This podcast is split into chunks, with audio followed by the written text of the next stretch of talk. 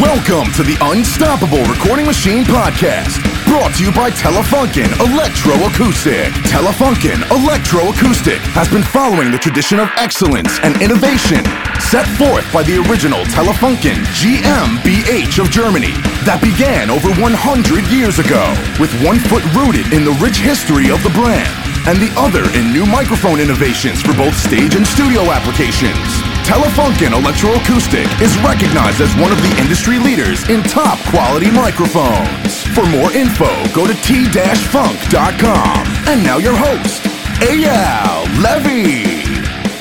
Hello, everybody. This episode is brought to you by Ultimate Guitar Production, the most detailed, in depth course ever created about guitars. The course is taught by Andrew Wade, who you may know from one of his three appearances on Nail the Mix, or work with bands like A Day to Remember, The Ghost Inside, Wage War, or Neck Deep, and it covers everything. And I mean everything. It's over 100 videos that cover every single step of the guitar production process setting up the guitar, choosing the right amp, cabs, mics, the right way to track guitars, editing, reamping, mixing, and more. He puts it all together by dialing tones for indie pop, rock pop, punk, and metal. And there's actually way, way, way more than what I just told you, but I'm out of time. If you want to see all of it and get a sneak preview of the content, go to ultimateguitarproduction.com and prepare to have your mind blown.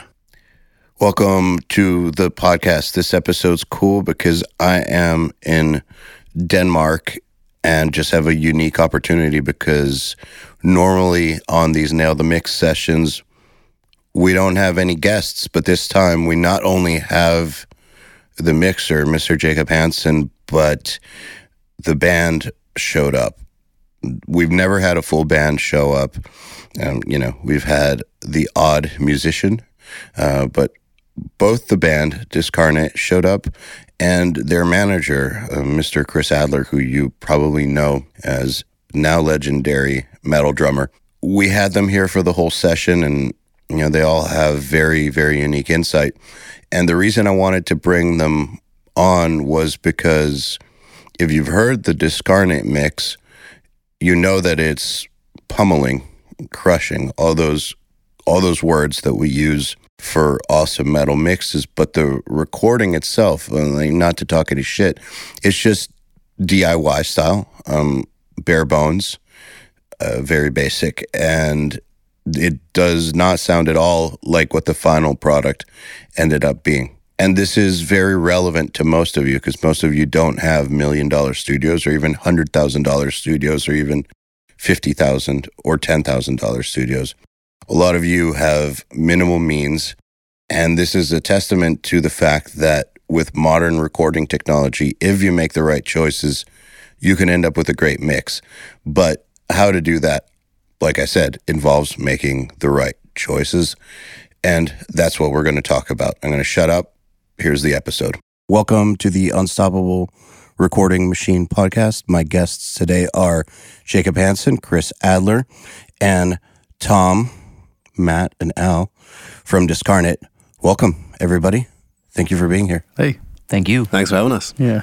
Yeah, uh, let's get right to it. I wanted to talk about something that for me as a mixer and Jacob as a mixer is a very real thing, which is having to mix stuff that was not recorded in the most ideal fashion. And I'm sure you'll agree that there's times when you can work with it and times when you can't. And there, you know, there's times when you can make it sound just as sick as or close to as sick as something that was recorded in, you know, high production, everything great. Um, there's times where it's better to just tell the band to throw it away, start over, um, come to you next time.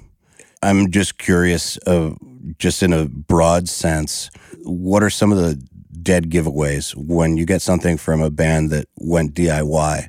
What are some of the dead giveaways that you will be able to work with it?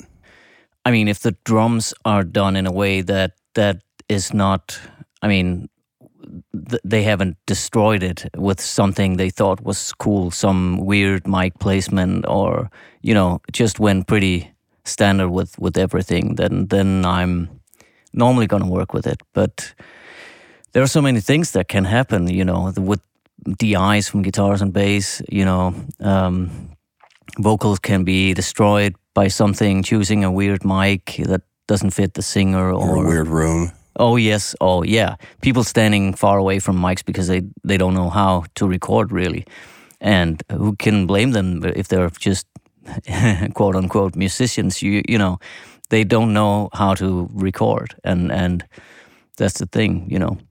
So, uh, Jacob, what was it about the way that the Discarnate tracks were delivered that made you realize that you could work with it? You could put your name on it. What what was it?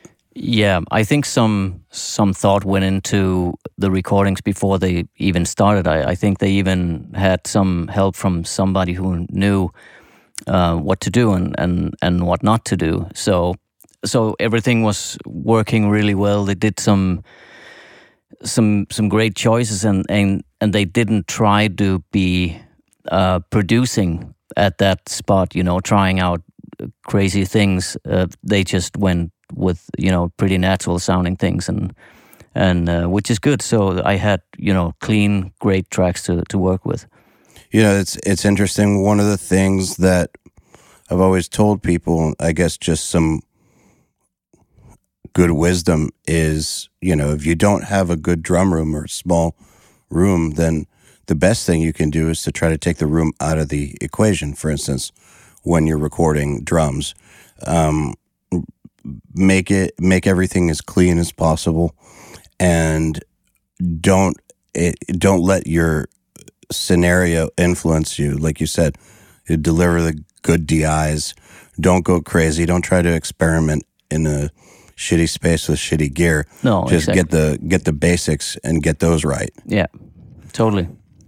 So for this, um, for people who didn't watch Nail the Mix, it, it was a bare bones recording, but if you hear the final, there's nothing bare bones about it. It sounds massive, but I mean, it was just a kick trigger, um, snare top and bottom, tom mics, tom top mics, um, two overheads, I think hat ride China, right? And then Yeah, no, you not even. Not even? Well, overheads and uh, I believe a hi hat and a ride mic, as far as I remember.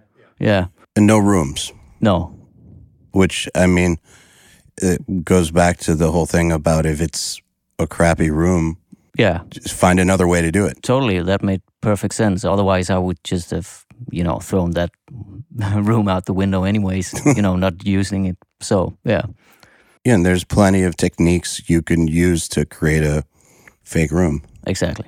They delivered DIs. Were there amp tracks with it? Maybe no, maybe not. Well, we sent over reference tracks. There were some reference demo guitars, but Yeah. um, no actual pre-recorded No, no. guitar tones. Yeah, You guys had the intention of having Jacob reamp it, right? yeah, correct, that, yeah. that was discussed. Yeah, yeah. Great. Um, so you weren't precious about about your tones. It was just you're sending it to Jacob and let him do his thing. Pretty much, yeah. We'd heard Jacob's mixes before. We knew what amps he had in the studio, so we were pretty confident that he was going to deliver a tone that was on the same wavelength that we were thinking already. So So when you guys went in to record, you just said that you knew what amps he had in the studio. How much research did you do, or talking back and forth did you do with Jacob about how you know how to make this the best possible scenario?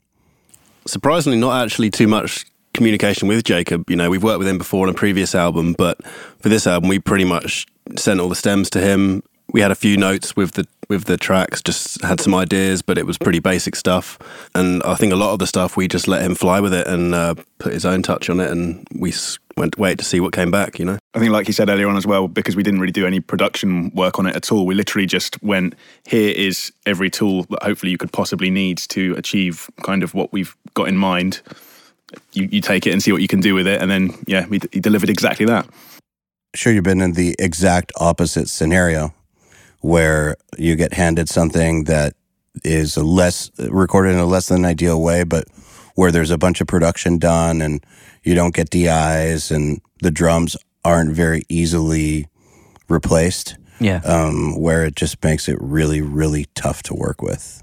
Yeah, and it's some I mean, you can't always tell that it's going to be hard to work with. I mean, even though I'm in in contact with many of the bands that are working, you know, are producing their own things, recording their own stuff, it's it, when they ask me, I'm of course I'm telling you or telling the bands, you know, this is what you can do, and please don't do this, and make sure this is working, and and such. But but sometimes, you know, because there's no professional involved most of the time, so there's no how how do you say quality guarantee or anybody who's looking over the tracks to check if is it actually working or is there crazy noise going into the DIs or because these people they they don't know most of them. So so they just trust what they see you know on the screen. And uh, yeah there's signal going into it but there might be 10 things wrong with that signal. And it and it's a uh, yeah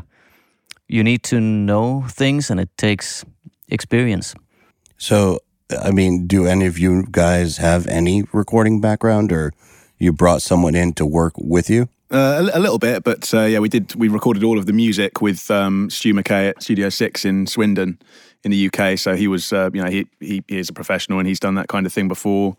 Uh, and you know, he helped with well, you know, he kind of oversaw everything and made sure it, it was all good for for delivery. Because I know he does mixes as well for other people, so I guess he has the same experiences. He gets things delivered which he can't work with sometimes or whatever, but he he kind of knows what uh, what needs to be there for Jacob to do his job properly, and yeah, made sure it was all there. And we obviously went to him to book in and say we we've got a mix booked in with Jacob Hansen. We want some clean tones, so it was all about getting the the real you know high quality clean DI signal from it because we had a couple of amps that we were referencing just to hear whether you got the right sort of tone that the clean signal is is giving out. But uh, so you, so that you had some DIs to reference from another recording or something? No, no. We um, obviously uh, we had our demos, but then we just went to him and sort of said we just want to get some cleans. You know, mm. I, think, uh, I think he just ran an amp sim, didn't he, at the yes, same time, yeah, so that we could gauge just so was... we could hear, and then obviously just knowing that we were sending it off. So you know, he was pretty pretty helpful, really.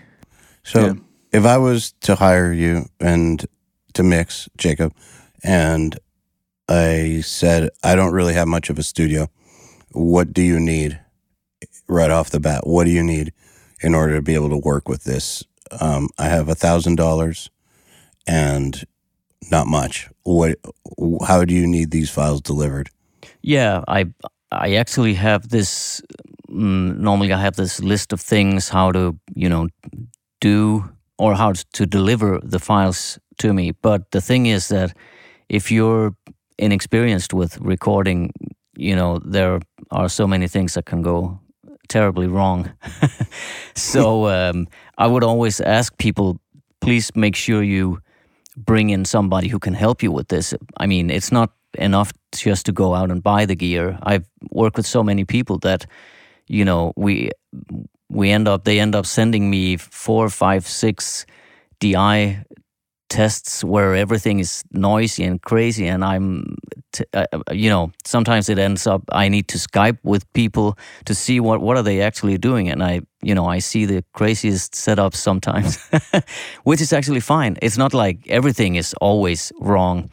Uh, it's not. It's you know a lot of times it works but it's it's just so stressful for everyone if they deliver everything and the guitars can't be used. I mean, for a whole album, that's just terrible and and terrible to to tell a client that sorry, but everything you recorded is you know you got to start all over. it's not a good scenario. So do you, you make them send you tests in advance? They do that. I ask for I mm-hmm. ask people to you know if it's people that I haven't worked with before. I I normally ask them to to send me a DI test if they're just the slightest bit in, in doubt of how to record a, a good DI uh, signal. So yeah, I do that too. I've gone to the point of mailing a band a DI to work with because I didn't trust the one that they owned. No, yeah, exactly. Yeah. I had, you know, I, I sent my whole vocal chain to a band at a, one time, you know, please use this, you know. Like the hardware? Yes.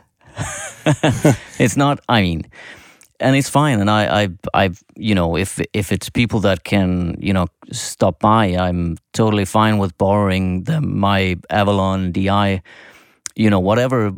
We we just got to make this work, and and I'm I'm here to help because it's frustrating for me as well as as for them. But I mean, if it's people far away from here, it can be a little a little bit harder to to help them. But I'm trying. I've definitely gone to the point of sending a band a pair of kick pads, uh, the Roland Yeah. kick pads. Uh, yeah, because there was the guy they had was not capable of recording them very well, and their drummer was gonna need some heavy, heavy editing. Yeah. Um, and so we wanted them to record with kick pads. So we sent them the kick pads. And the Yeah. funniest thing happened. Um, they they hit me up and said these kick pads aren't working. I think they're broken. Uh, they sound really crazy. and uh, it turns out they were miking, Miking them up. miking them up.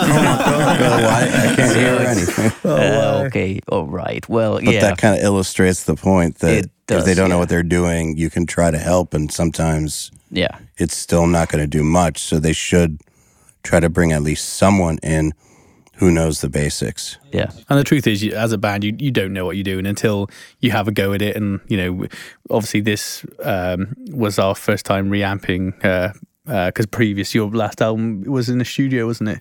Yeah, Yeah. We, we just recorded guitar Tone straight to tape before. Yeah, and and I I've done a little bit in the past, and I um with previous projects, but uh, it, it's it's stuff that you don't realize until you make the mistake. You know, I remember the first time I recorded something. You know that. It was like uh, asked of me that the bass strings were changed every every like song, even you know. And at the time, I was like, "Oh, "I'm sure it's going to be all right." I'll, No, I'll, it's not. Yeah, I'll, I'll It's leave it not like, gonna be like, all and then right. I had the producer go, Scott Atkins, come back to me, and he was just like, "Man, did you change these strings?" And I was like, "Yeah." And he was just like, "How many songs?" I was like, "Maybe, maybe two." And he was like, "Oh man, I'm going to be chasing bass tone all day." And it was just like, at the end of it, it just it it cost me more, you know, uh, because I didn't because I thought, oh, it'll be fine. But obviously, you know that you know, just listen to your producer because uh, they know what they're on about, and you don't. Best way to know is uh, if you get to the end of a song when you're tracking bass and the bass sounds completely different by the end than the beginning. yeah, You probably should have changed your strings. Yeah. yeah. Yeah. Once a year, in it, you know. Once a year, that's fine. At least, you know, yeah. maybe every two years. Do you make bass players change strings every song? if I can, but it's often something that if I say that, people will look at me really strange, you know, and and and be like, "What? That's so strange." Or or I think it. This is sometimes something that that's gonna start a weird argument, which is strange because I'm I'm you know I'm just here to get the best out of that. So. If I can, yes, I would change at least the, the lowest str- strings between each song.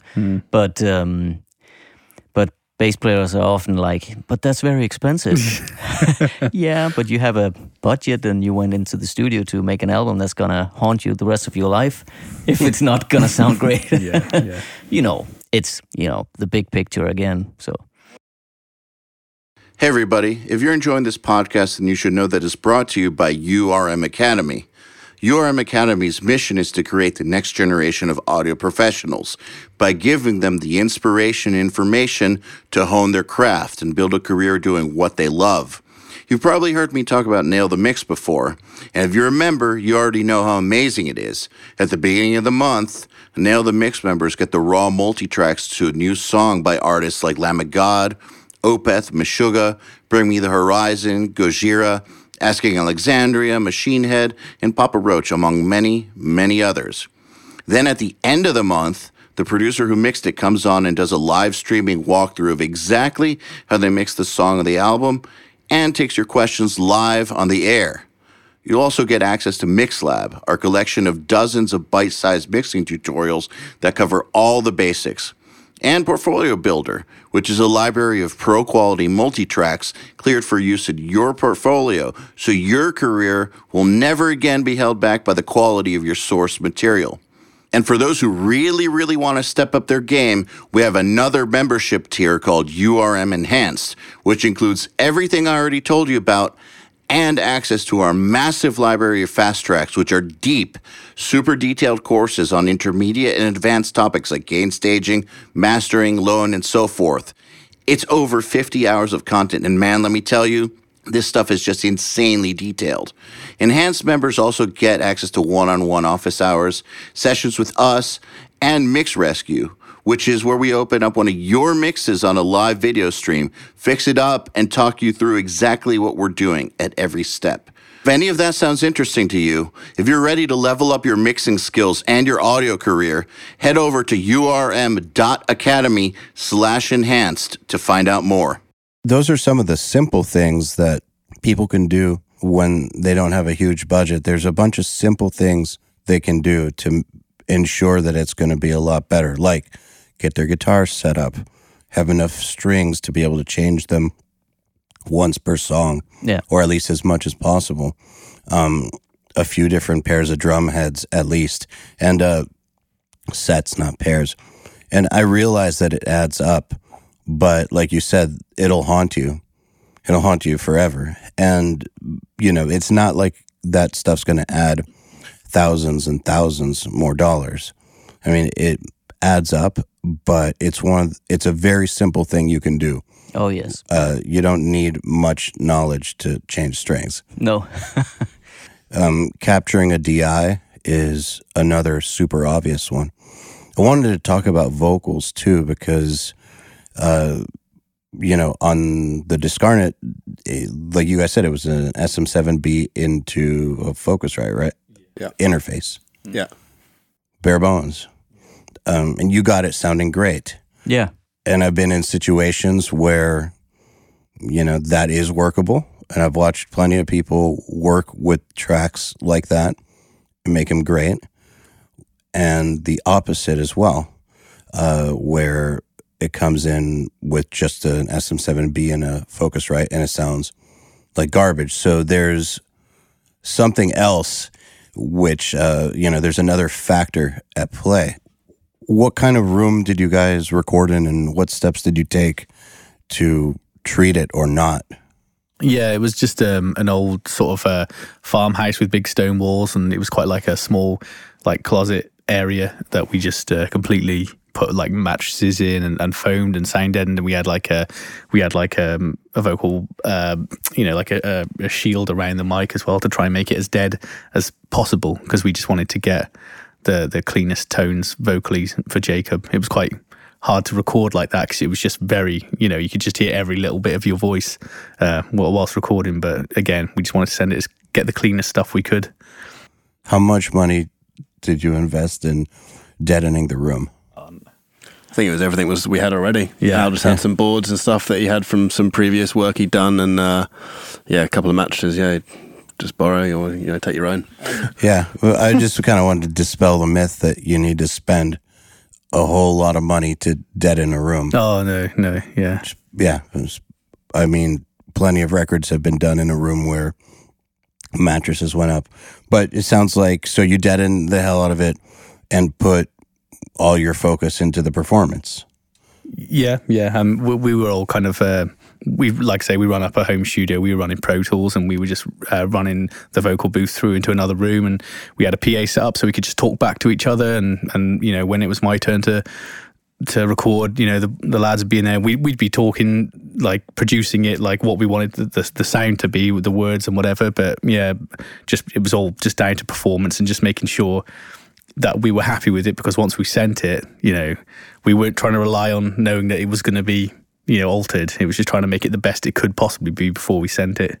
I think we've all sat through enough vocal sort of tracking sessions now as well to know what you know what you've got to look for when you're tracking vocals and make sure all the you know sibilances and pronunciations and stuff are correct. Yeah, we were talking yesterday about, or listening to yesterday about how, uh, you know, you don't want the whole band there when often when a vocalist is recording, you know, because it's mm-hmm. intimidating. But that's something that we have actually always done. Whenever we've done vocals, we've always had the other two members in there being part of the the process to get the best possible performance. So we could do that on our own without someone else there, and we knew what to look for. What you know, if there was mistakes in the vocal line, if there were you know too many plosives and that kind of thing, we knew okay, we're going to need to do that again because of this, this, that, and the other. You know. And also, we'd, we'd only just finished writing the lyrics and you know putting Yeah. them to the music as well. So throughout the whole thing, you know, regularly one of us would pipe up and say, you know, oh, maybe we could try this slightly different rhythm in that section. You know, having yeah, you, you just laid that down, and you know, I'm now I'm hearing something else which could be could be worth a go. You know, so and when we and when we record vocals or write lyrics or whatever, um,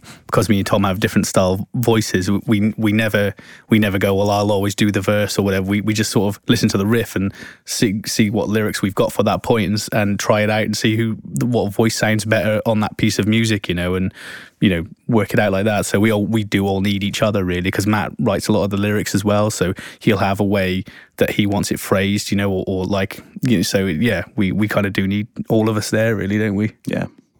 Sounds like a lot of thought went into it. Oh yeah. I think that Jacob, one of the things that you mentioned too was not just that the performance was great and that it was super clean, but that it was edited well. So it was crossfaded right because one of the things that you've noticed when you get you know some of these bare bones productions is that there's bad crossfades and bad edits, which then make it hard for you to do what you need to do in order to make it sound like an expensive production. Yeah, exactly. Yeah, you could tell that things were actually done right. It wasn't like I didn't even, you know, when when I stopped thinking about all these uh, technical things and just mix.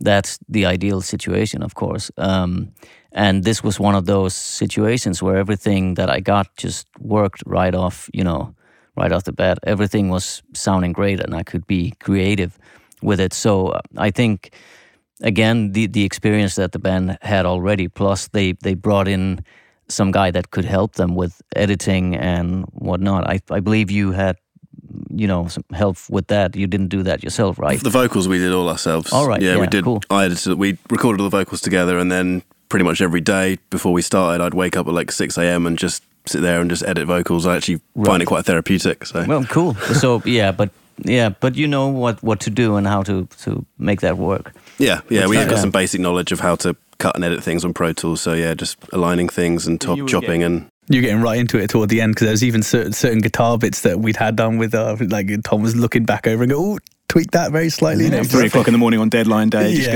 going. "Right, I'm just going to spend another three hours on this.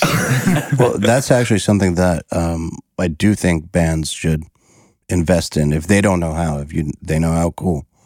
But if you know they have a small budget um, and are wondering what to spend it on, spending on someone that knows how to edit stuff properly, that's a good use of money. Yeah, Very good yeah, because that right there determines a lot about what you can do in the mix or not.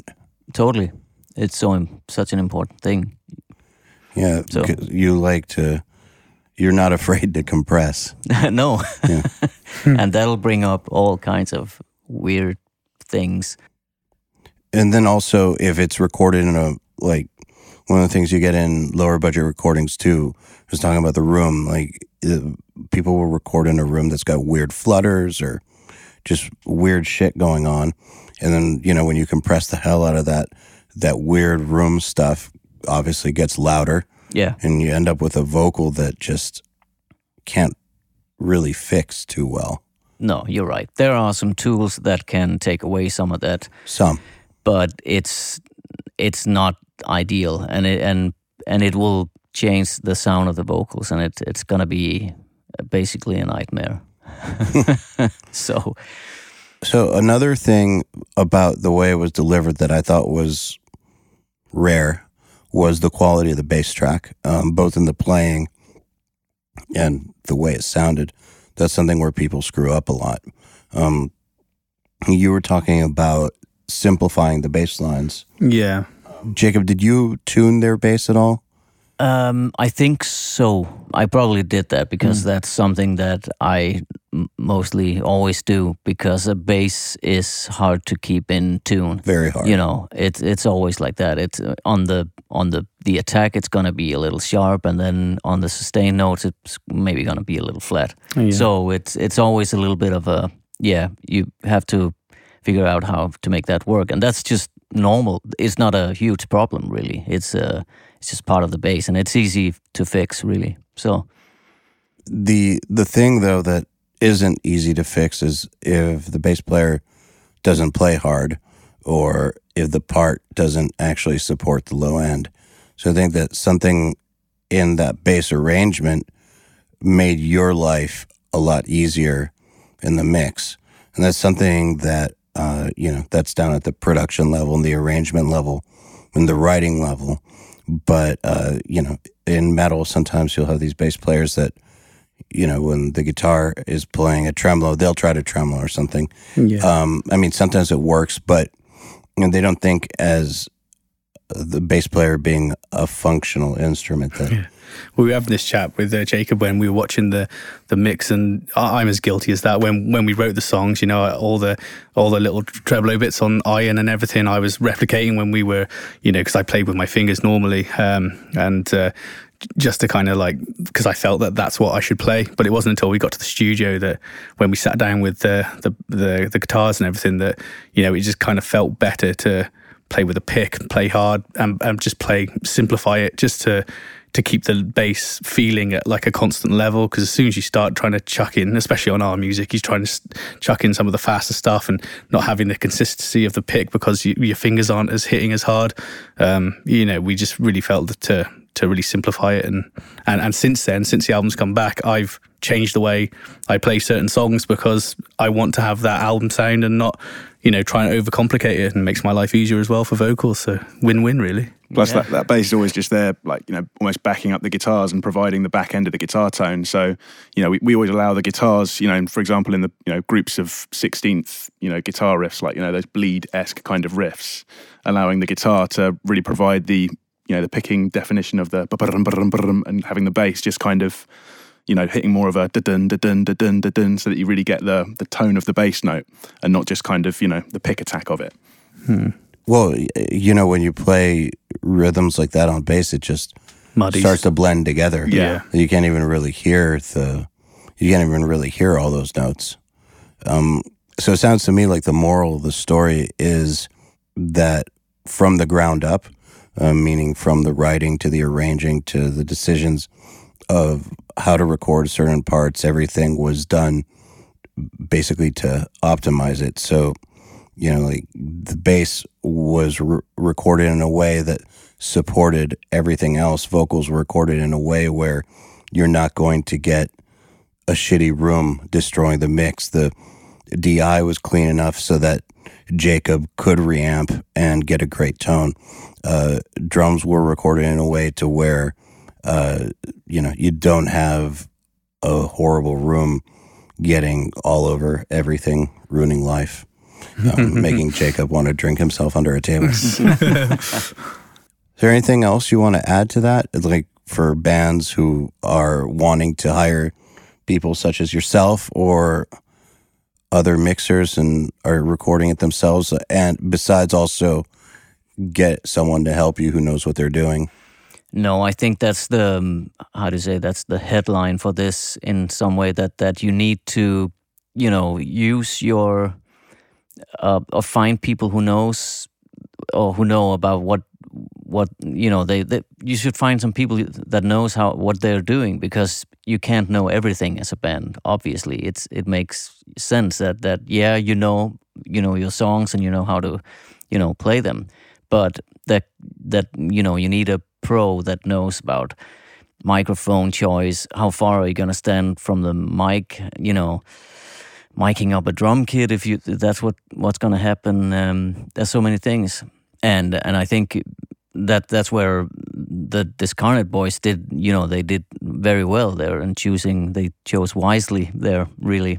And uh and also the fact that they were actually you know they were really thinking about that that's totally sweet music to my ears when when Al is saying that he he he went you know from playing with his his fingers normally to playing this with a pick and and you know simplifying what he was supposed to play just because he was thinking about you know the big picture. How how do we want the bass to sound in this? And i even remember us talking about you know uh, i think maybe the first test mix that i did was you know with with less insane bass in some way, and you Mm. went, we want, you know, we really worked on the bass on Yeah. on this album, so we want that to be, you know, smashing your face in. and that's been one of the biggest things that we've had. We've had lots of people get in touch with us and how how we got our bass sound because for for the style of music and the, there's a lot of people wanting to kind of re- replicate that, which is amazing because you know considering that's uh, you know something that you know we recorded or whatever. But uh, but obviously testament to you because the yeah it's it's a really good bass sound. I've I've had a nightmare trying to replicate it live. but it's a, but it's a combo of things. It's I mean your chain is obviously a huge part of it, but you needed to have a track that you could Yeah. turn into I mean, that. it starts. It it sounds like a cliche, but it starts with the the bass tone and the player, uh, of course, because and and the choices that you made. Because I mean, I, you know, do the same thing over and over again for bass sound. Of course, there are you know differences um, how a bass should sound in, in metal, but still, I, I I most of the times you know choose the same plugins for for the bass sound but this uh, sounded just so good because you put some thought into it you know and uh, that's important and same, that's same for those guitar riffs. Um, you know, there's, you know, I'm sure we've all experienced this uh, where you have a guitar rig and one person hooks up to it and it sounds godly, and then someone else plays through the same guitar through the same rig and it just it sounds like garbage because it all begins with that right hand and how the player approaches it. And so focusing on those riffs and how they were played allowed you to, you know, in addition to the clean DI, allowed you to actually be able to get that monster tone yeah reamping. yeah I mean, I'm sure you would have gotten a good tone either way, but that one's especially awesome. yes and thank you You're welcome. So, uh, just as far as the guitar tracks go, uh, what's your what are your thoughts about when you're recording rhythms? Uh, what are your thoughts about right hand pick choice, how hard you're playing, all those types of things?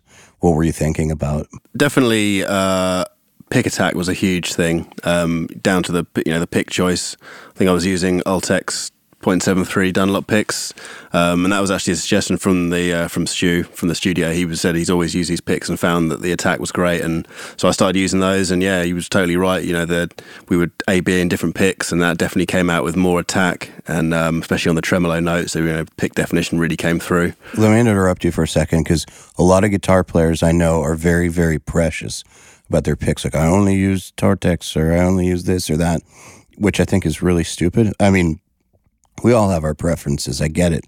But I feel like any guitar player who wants a sick tone in the studio should be open to trying different picks Yeah. because it's it's such a cheap way to massively change the tone. Yeah, totally. Yeah, and I mean, I, I was I was using other picks before we went into the studio, but only just because that was what I'd ended up using. I wasn't like, oh, this is the pick for me. It was just what I happened to be using, which is something much thicker. I think I was using like two mil or three mil big stubbies, you know, um, that kind of stuff. But uh, so yeah, when he suggested these, I started using them. I was like, yeah, you're totally right. We can totally hear the difference in the pick attack. Um, and uh, yeah, just other little things like not having the action too low on the guitar. You know, obviously for speed and things like that, having low action is usually comes hand in hand, so you can move up and down the neck so quickly. But pretty much all of our music is rhythm based riffs, so you know you raise the action up a little bit, you're going to get much less string buzz, you're going to get a lot more resonance, and that really helped bring out some of the bigger chords and that kind of thing, and just um, yeah, really digging into the really digging into the strings on the right hand play as hard as you can because with stuff like palm mutes, you know, you're going to get much more sort of cab swell on the low chugs and all that kind of thing. So just trying to yeah, those those sort of things, really trying to think about how how can you make the riff as heavy as possible by yeah, really digging in. Plus, he'll spend like you know an extra three hours like trying to downpick something which is impossible if he knows it will make it sound zero point zero two percent better. good. good. But it's not only recording like Tom live. He's just he hammers the guitar. You know, it's like uh, it's quite quite cool to see. You know, it's it, it's just proper like digging right in to like get that huge sound. Because there's only one guitarist, you know, so it's kind of like got to make it count, really. You know, It's like death metal Hetfield. well, the thing is that it's not a coincidence that the sound is that huge and you guys focus that hard on on playing you know playing really hard and really precise and making the parts exactly what they need to be to sound big. There's what we call or at least I call them tone riffs. There's just certain riffs that lend themselves to sounding great. And it's kind of like yesterday when you were dialing on the amaranth mix there was a certain riff that you kept looping during the guitar tone part. And that's totally a tone riff because there's just something about it that makes makes a guitar cab sing and focusing on that kind of stuff you don't need a budget to focus on that kind of stuff i think that makes all the difference in the world so i think we're pretty much out of time is there anything anyone wants to add I think that covers most stuff from our side of things. Yeah, Yeah. thanks for having us on. Yeah, Thanks for nailing Yeah. the mix, Jacob. There we go. awesome Thank you. thank you This episode of the Unstoppable Recording Machine podcast has been brought to you by Telefunken Electroacoustic. Telefunken Electroacoustic has been following the tradition of excellence and innovation set forth by the original Telefunken GmbH of Germany that began over 100 years ago, with one foot rooted in the rich history of the brand and the other in new microphone innovations for both stage and studio applications. Telefunken Electroacoustic is recognized as one of the industry leaders in top quality microphones. For more info, go to t-funk.com. If you like the Unstoppable Recording Machine podcast, make sure you leave us a review, subscribe, and send us a message if you want to get in touch.